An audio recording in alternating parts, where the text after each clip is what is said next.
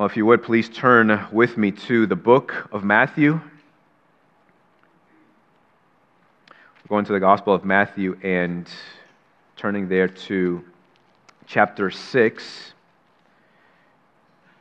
So, Matthew 6, verses 9 to 13.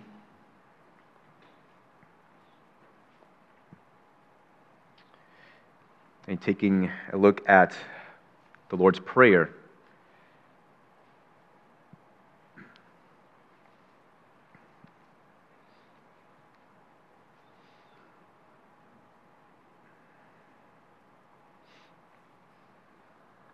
Matthew chapter 6, beginning at verse 9. This Jesus gives in the context of the Sermon on the Mount as he teaches the people of God concerning the kingdom of God and what does kingdom living look like. And he tells them that when you pray, pray then like this Our Father in heaven, hallowed be your name, your kingdom come, your will be done on earth as it is in heaven. Give us this day our daily bread and forgive us our debts as we also have forgiven our debtors. And lead us not into temptation, but deliver us from evil. This is the word of the Lord.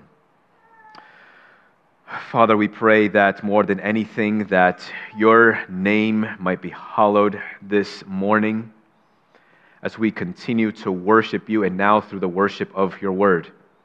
Receive all the glory and honor that is due to your person, to your work, to your name. And God, teach us and encourage us and help us to draw near before you this morning. We pray in Jesus' name. Amen. So, this will be our last sermon on the series of the topic of prayer.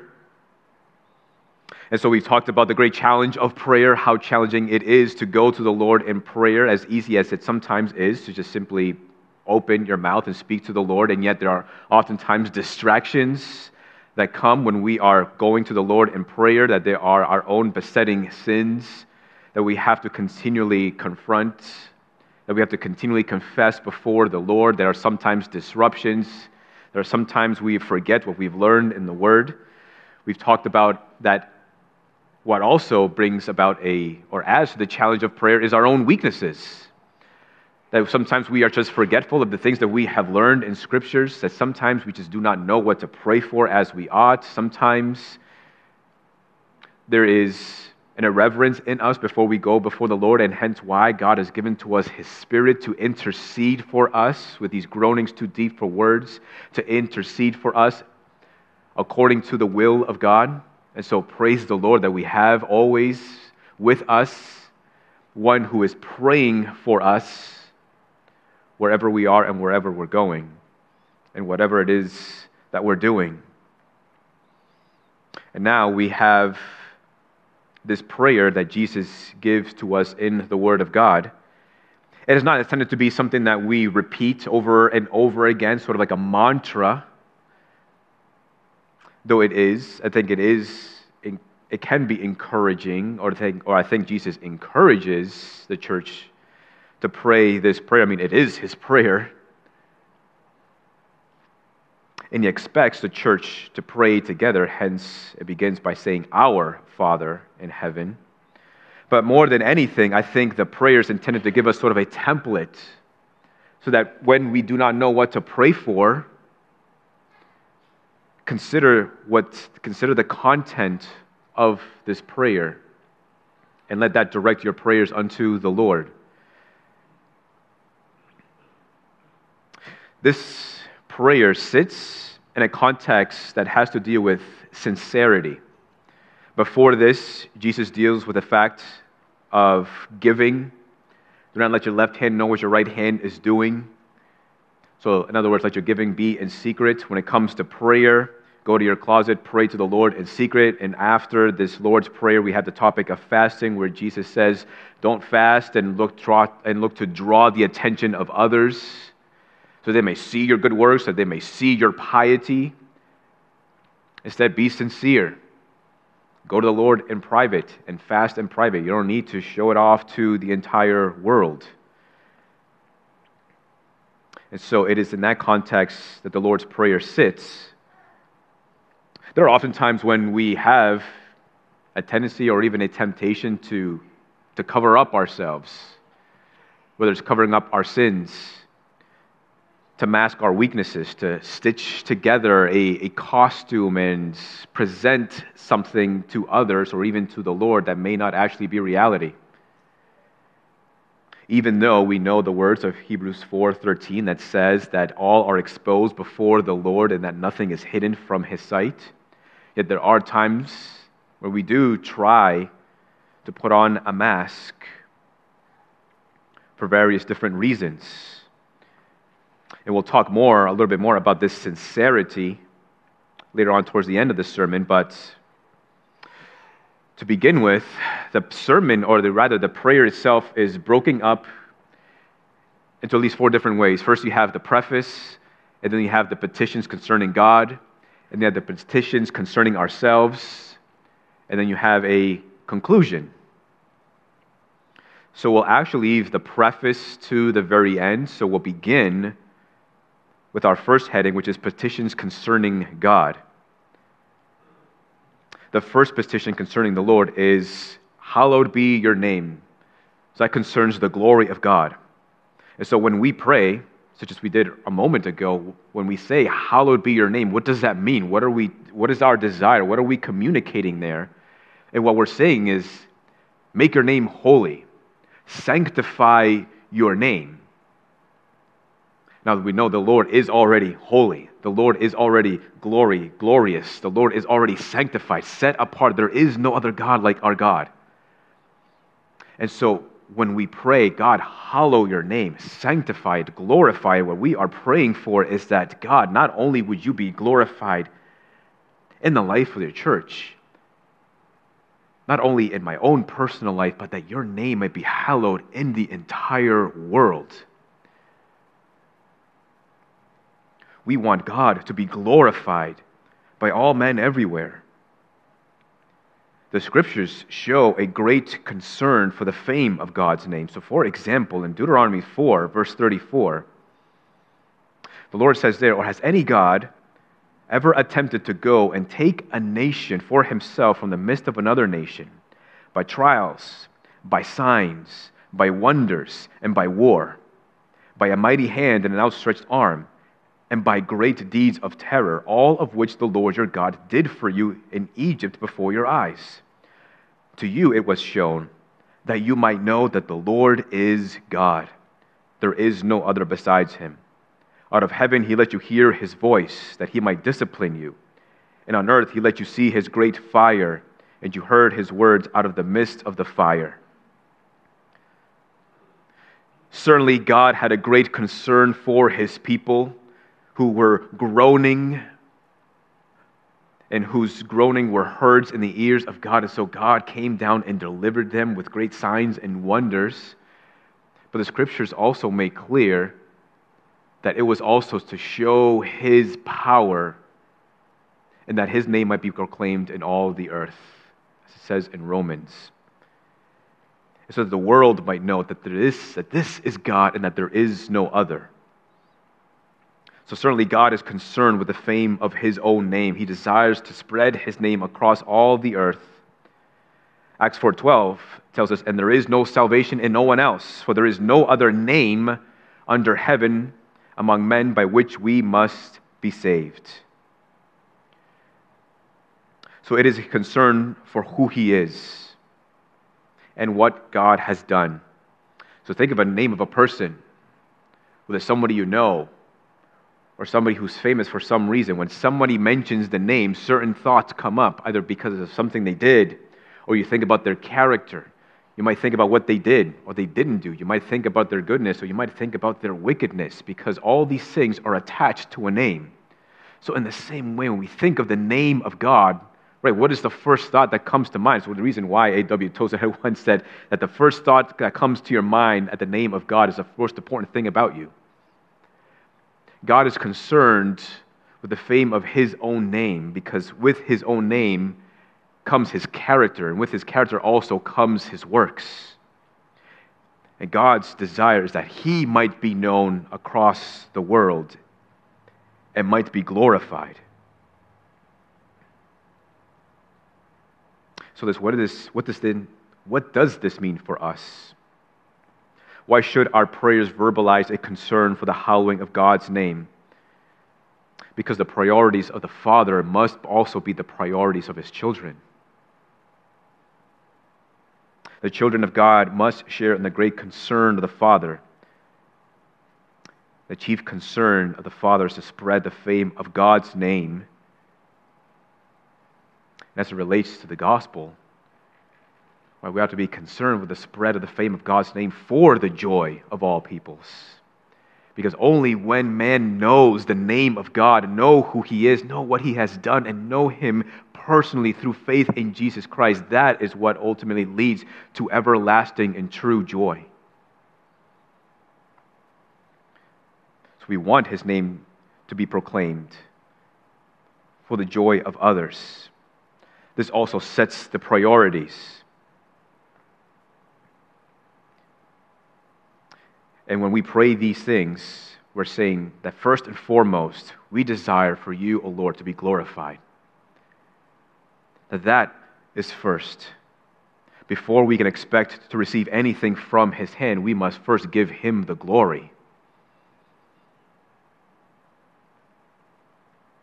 And as we pray these things,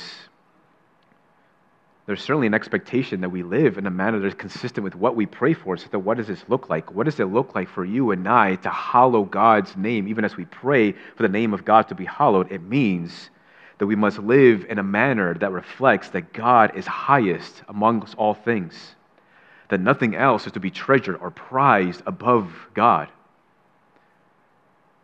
that we must live our lives with an eye to please Him first and foremost. So, still under this heading of the petitions concerning God, concerns the glory of God, and then second, concerns the supremacy of God. It continues, Your kingdom come, and your will be done on earth as it is in heaven. This is a prayer that acknowledges that not everything in the world is as it should be, but there is a place where everything is as it should be, and that is none other than heaven itself. And so we pray that God's kingdom would come. We set our hearts in harmony with the very heart of John the Apostle in the book of Revelation, towards the end, at the very end of the chapter, when he says there, Come soon, Lord Jesus. A prayer for the arrival of the kingdom of heaven and the spread of the kingdom of heaven is also a prayer for the king to come. Because there is no king or there is no kingdom without a king. We don't simply pray for the kingdom to come. In turn, we are praying for the kingdom to come because ultimately we want the king to come. We want the king to spread his reign across, across the world, that the earth might be made into the image of heaven, that the earth might be conformed to the example of heaven, that the earth might be patterned after the design of heaven that earth itself might become heaven.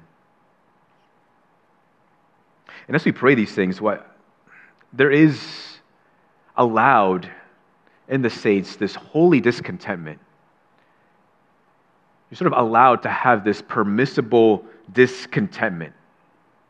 It's like a, a kid who is being picked for a team, you have the two team captains, and they're each choosing which one they want in the team, and then one kid gets chosen on the one he doesn't want to be on because he sees the other team like, no, those are the real players. Like, those are the ones, I mean, he can catch the ball, he can throw the ball, he can run really fast. I want to be on that team because that team is going to win. So, in the same way, we're allowed to have sort of this holy discontentment as we pray for God's kingdom to come because we know that we are not going to ultimately be satisfied on this earth.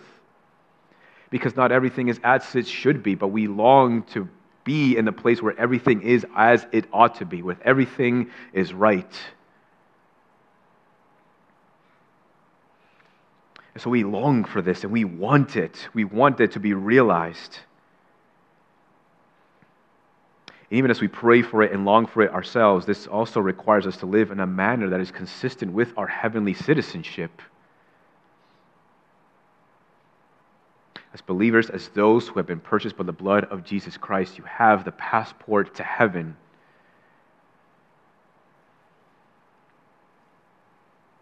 And so that requires for us to live in a manner that's consistent with that passport.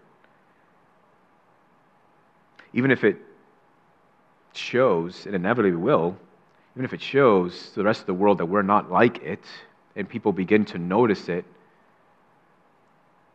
it's because we're living in a manner that is consistent, not with this world, but with the one that is to come. So we pray that his kingdom would come, and we pray that his will be done. The scriptures teach about two different wills concerning the Lord. There's the will of command or the precepts. These are the wills, this is the, the commands that God has given to us. All of the commands that we read in the scriptures is God's will for us. So then, how do you know the will of the Lord? You go to the scriptures and you see what his commands are. And that tells you what his will is for your life. But then you also have the sovereign will of the Lord. This is what's fixed this is the foundation. This is the studs. This is the, the frames to the structure that if you remove any of it, the whole structure comes toppling down. It is this sovereign will that we read of in Ephesians 1 4, for example, where it says there, even as he chose us in him, in Christ, before the foundation of the world, that we should be holy and blameless before him. In love, he predestined us for adoption to himself as sons through Jesus Christ according to the purpose of his will, to the praise of his glorious grace with which he has blessed us in the beloved. It's according to the sovereign will of the Lord that were chosen to be holy and blameless, chosen in Christ for redemption. It is the same sovereign will that Acts 4 speaks of when the apostles talk about the sufferings of Jesus Christ, and these were all supposed to happen as God had predestined to take place. And so when we pray for the will of God to be done, we are recognizing the supremacy of God above all things. So that even as we offer up our prayers before the Lord, this also sets the priorities. We are saying, Lord, these are my, this is my will. These are my petitions. These are my desires. But your will must come first.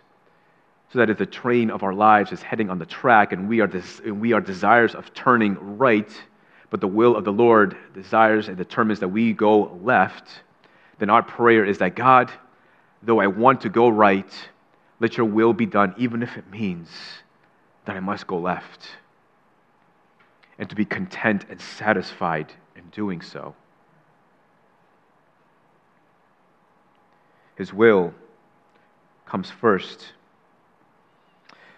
But that also requires that we live according to his revealed will, following the scriptures, looking to the scriptures, studying the scriptures, meditating on the scriptures, praying over the scriptures, and the help of the Holy Spirit so that we might walk in a manner that is consistent with his revealed will in his word.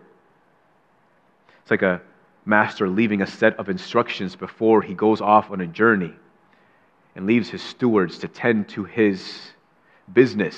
You must do this. Take care of this. Make sure that this is not neglected in this way. The master is leaving what his will is to be carried out by his stewards.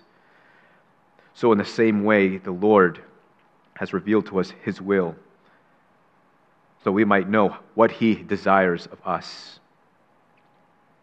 So, those are the petitions concerning God. Secondly, are the petitions concerning ourselves. And the first petition is daily provision. And this one petition should actually draw our attention to three different things. The first is a recognition of our humble dependence upon the Lord. It starts out by saying, Give us, give us this day our daily bread. Everything that we have comes from the hand of the Lord even if you have the hands to be able to work, put your hand to the plow, even if you have the mind to devote yourself to work, to provide an income of food on the table, ultimately that hand that provides for your needs and that mind that provides for your needs comes from the Lord. In Matthew 6, Jesus talks about the birds of the heaven, how they have all that they need, and how the lilies of the field are clothed in splendor. And he goes on to say, Are you not of more value than they are? Meaning that if God has so richly provided for the birds of the air and even the lilies of the field, then how can we not also trust that God will provide for our needs? So we are dependent upon the Lord for all that we need. And the second thing this draws our attention to is a focus on the present. It says, Give us this day our daily bread. It doesn't say, Give us today tomorrow's bread, but give us this day our daily bread. And certainly there's a place for considering tomorrow, planning ahead, planning for the week ahead, planning for the month ahead, planning for vacations. There is wisdom in those things. The Bible speaks to those things. But at the same time, there is a concern in other places in the scriptures, and including in this one, that we do not concern ourselves so much with the future so that we're not faith, as faithful as we ought to be today. Let us not expect tomorrow's grace to be given to us today. No, expect today the grace that you need today for the challenges and the trials today.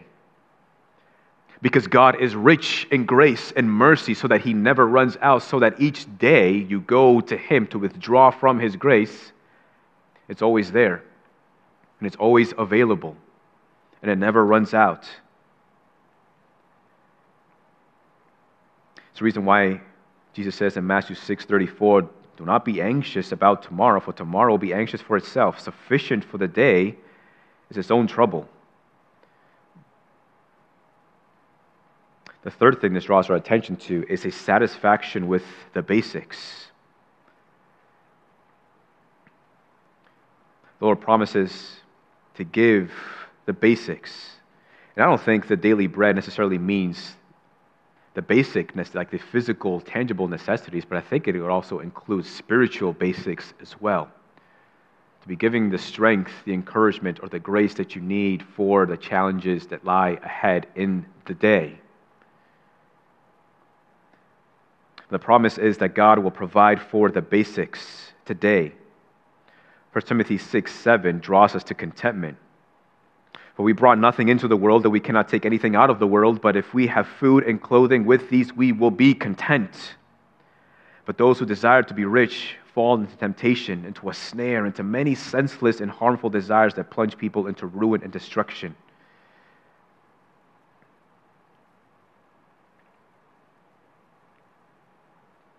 It is the additional things, it is the things beyond the basics that can have harmful effects upon us. Not saying that they always do, but it's when we desire to have more than the basics, just to have them, when we idolize them, when we lust after them, it's when they can lead us into self ruination and destruction.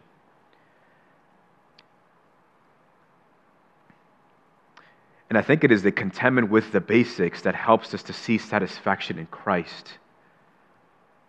When we trust in the Lord to provide for the basic needs that we need each and every day, it helps us more than anything to seek our satisfaction in Jesus Christ, who is generous to his people. So, in a way, this prayer is a prayer that the Lord would keep us content. The second petition is for forgiveness. Forgiveness for personal sins. There are two truths about sin that we have to understand according to the scriptures. One is that sin is canceled. Sin is canceled by the blood of Jesus Christ, meaning that all of our sins have been taken care for because Jesus took all our sins upon himself and died on the cross and received the penalty for our sins there on the cross so that all those who believe in him are no longer liable to the judgment that their sins deserve. They've all been canceled by the blood of Jesus Christ. Isaiah 53 6 tells us, All we like sheep have gone astray. We have turned every one to his own way, and the Lord has laid on him the iniquity of us all all of our iniquities are laid on the person of Jesus Christ who died for our sins. So sin is canceled, And yet we still confess our sins. Why do we continue to confess our sins though every single one of our sins have been canceled? Because sin still affects relationship. It still affects relationship, even for those whose sins have been canceled. It's like a marriage covenant that's intended to be permanent till the day you die, right? With the exception of very grievous sins such as adultery, where, where the severing of the covenant is permissible. But outside of that, covenant marriage is supposed to be permanent, a permanent union, so that even when there are sins and offenses that you commit towards one another, it's not a reason to immediately dissolve the marriage. But, it's, it's a, but it still remains intact, and yet there's something wrong. Something is between both parties, and that is sin. When there is an offense, and until the offense is dealt with, until it's acknowledged and admitted, and forgiveness is asked for, and there's a genuine desire to repent, it is like having two different magnets. You're trying to put them together, trying to make them touch, and it's virtually almost impossible because they keep repelling one another. Sin has that kind of effect so that, yes, they're close, but they're not as close as they ought to be because there's sin in the middle. And so, why do we confess and ask for forgiveness? Because even though we have permanent union with Jesus Christ, sin still affects relationships so that we are not as close in our walk with the Lord as we ought to be. And when we confess our sins before the Lord in sincerity, with a desire to repent of our sins. Only then can we walk in much closer communion with Christ day by day.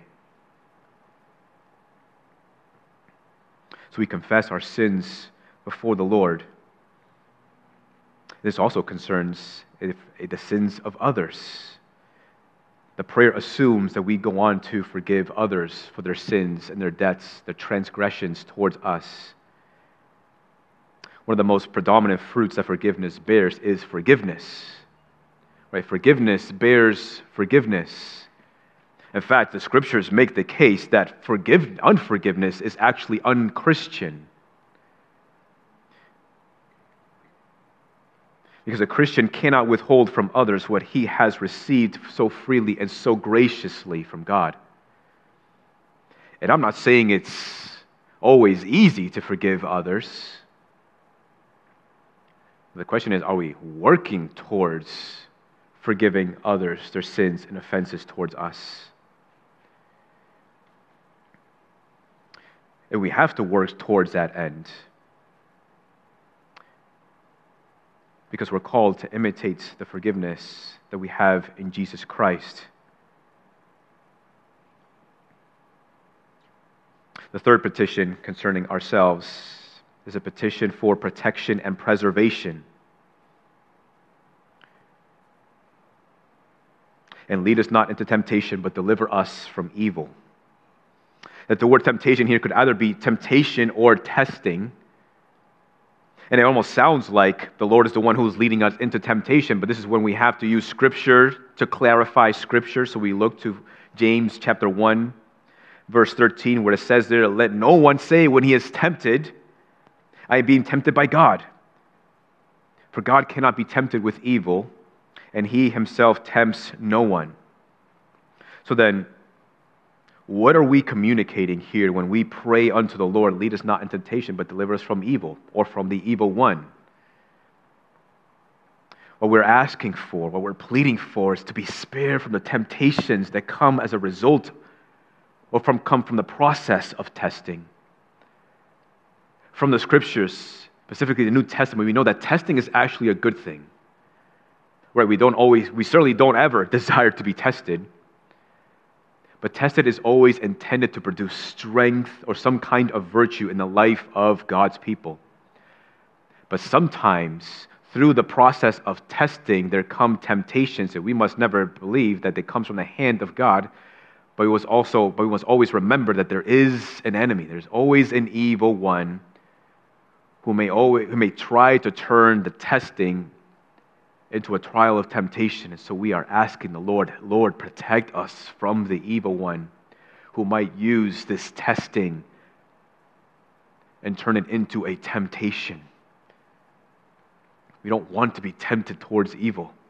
We don't want to be tempted to transgress your ways. We want to follow your will according to what you have written in your word.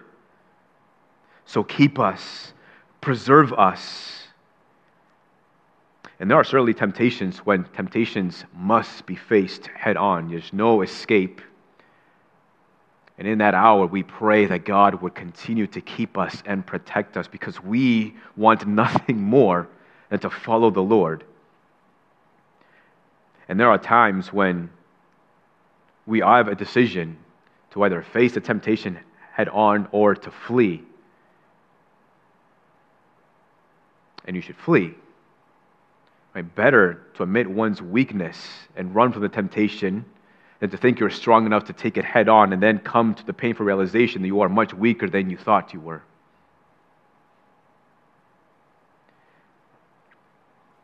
We're praying that the Lord would preserve us and keep us from the designs of the evil one.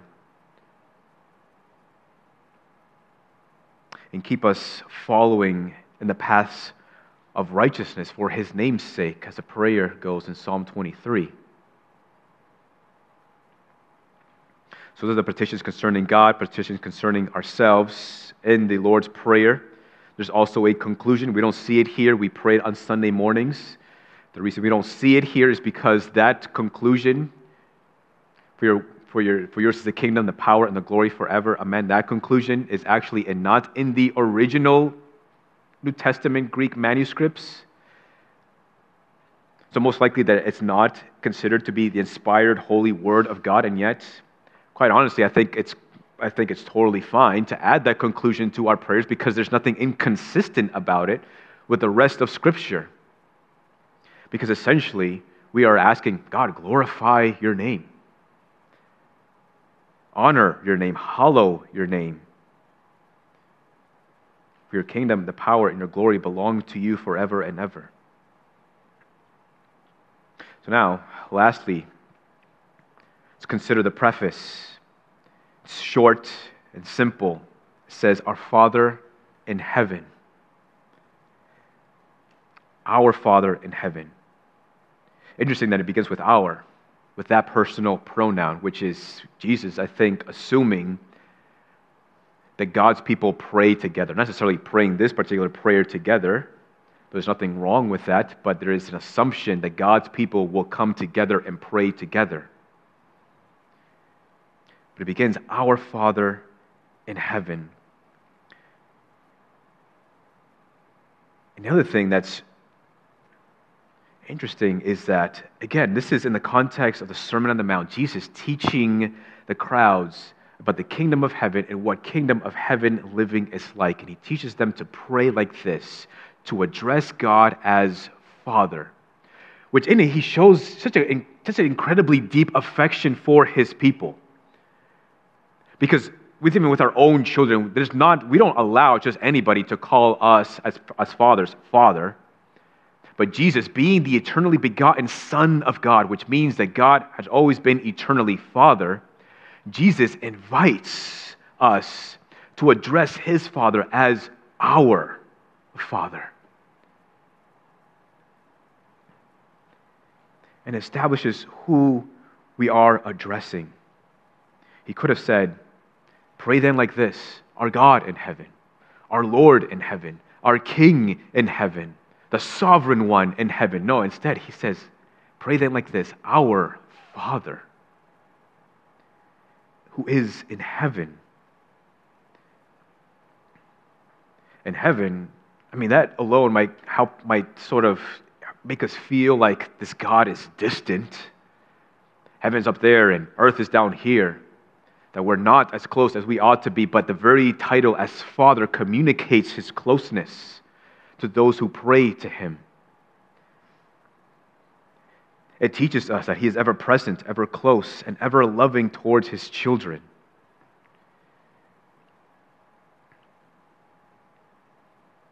In Matthew 5:44, it reveals something, something to us about the person of God. It says there, But I say to you, love your enemies and pray for those who persecute you, so that you may be sons of your Father who is in heaven. For he makes his sun rise on the evil and the good, and sends rain on the just and the unjust. For if you love those who love you, what reward do you have? Do not even the tax collectors do the same? So we are called to imitate our Heavenly Father by loving our enemies and even praying for those who might persecute us.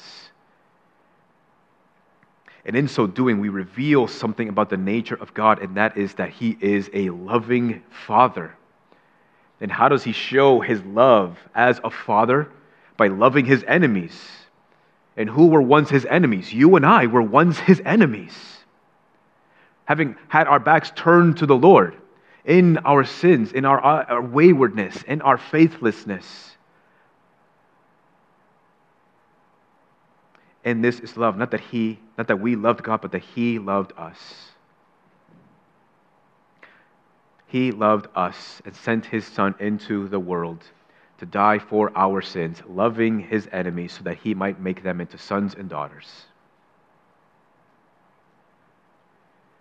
And so we are called to address him as Father, consider him as Father, and let us not for a moment think that this is an irreverent title. But no other title, I think, captures authority and respect and closeness and honor and intimacy and reverence and love. It's like the title of like a teacher or a doctor, which communicates one's authority over another, and there's a respect for the person and their title and their position. But it's not like father because in the title of teacher or doctor, right, there isn't always, there isn't this, this personal relationship with the individual. Or even in addressing someone as a friend, that communicates or can communicate a deep affection for the person, but you're still as considered as equals. But there is no other title, at least I'm convinced, that captures well this combination of respect and deference and authority, and at the same time, closeness and intimacy and love.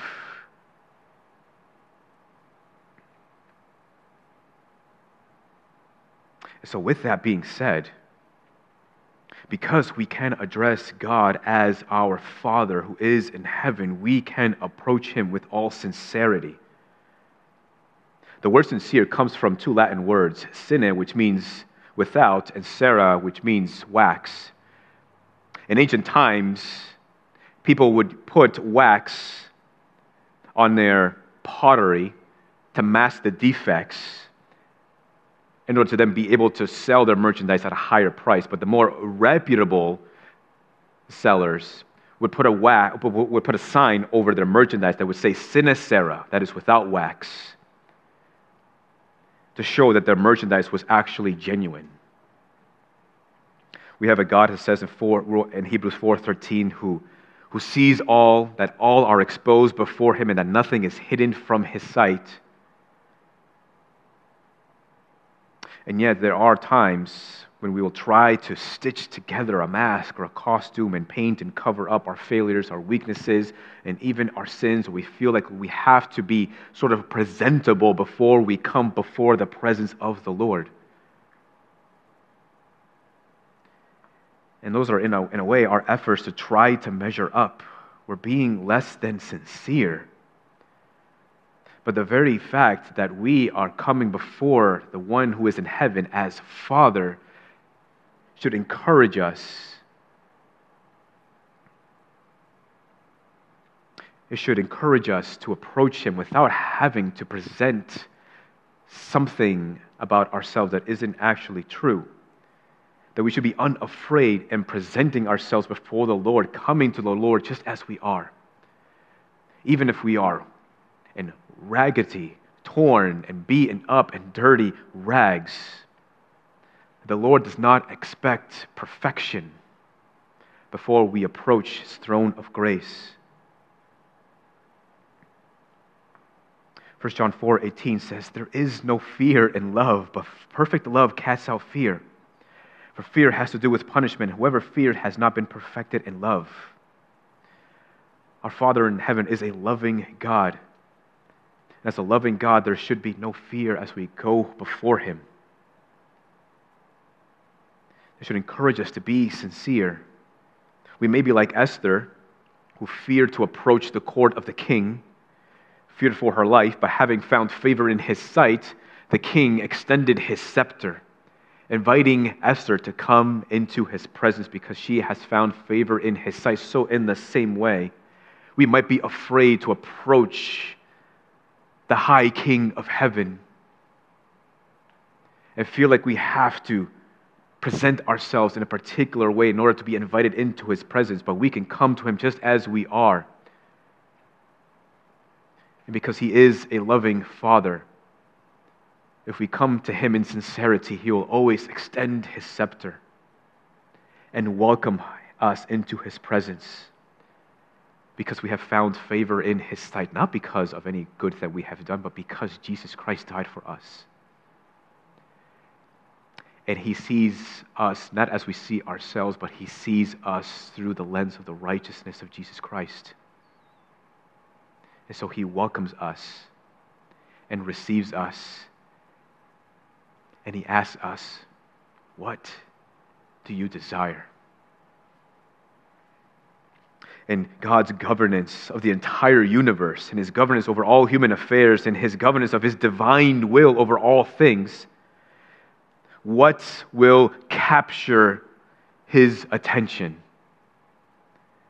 Isaiah 66 2 says, This is the one to whom I will look, he who is humble and contrite in spirit and trembles at my word. This is the one that God will always receive, the one that always has his ear the one who always has his attention. That whatever it is and all that God is doing, God is never too busy to have his dear saints come as they are, approaching the throne of grace, to whom he is eager to extend the scepter and welcome them as his beloved children.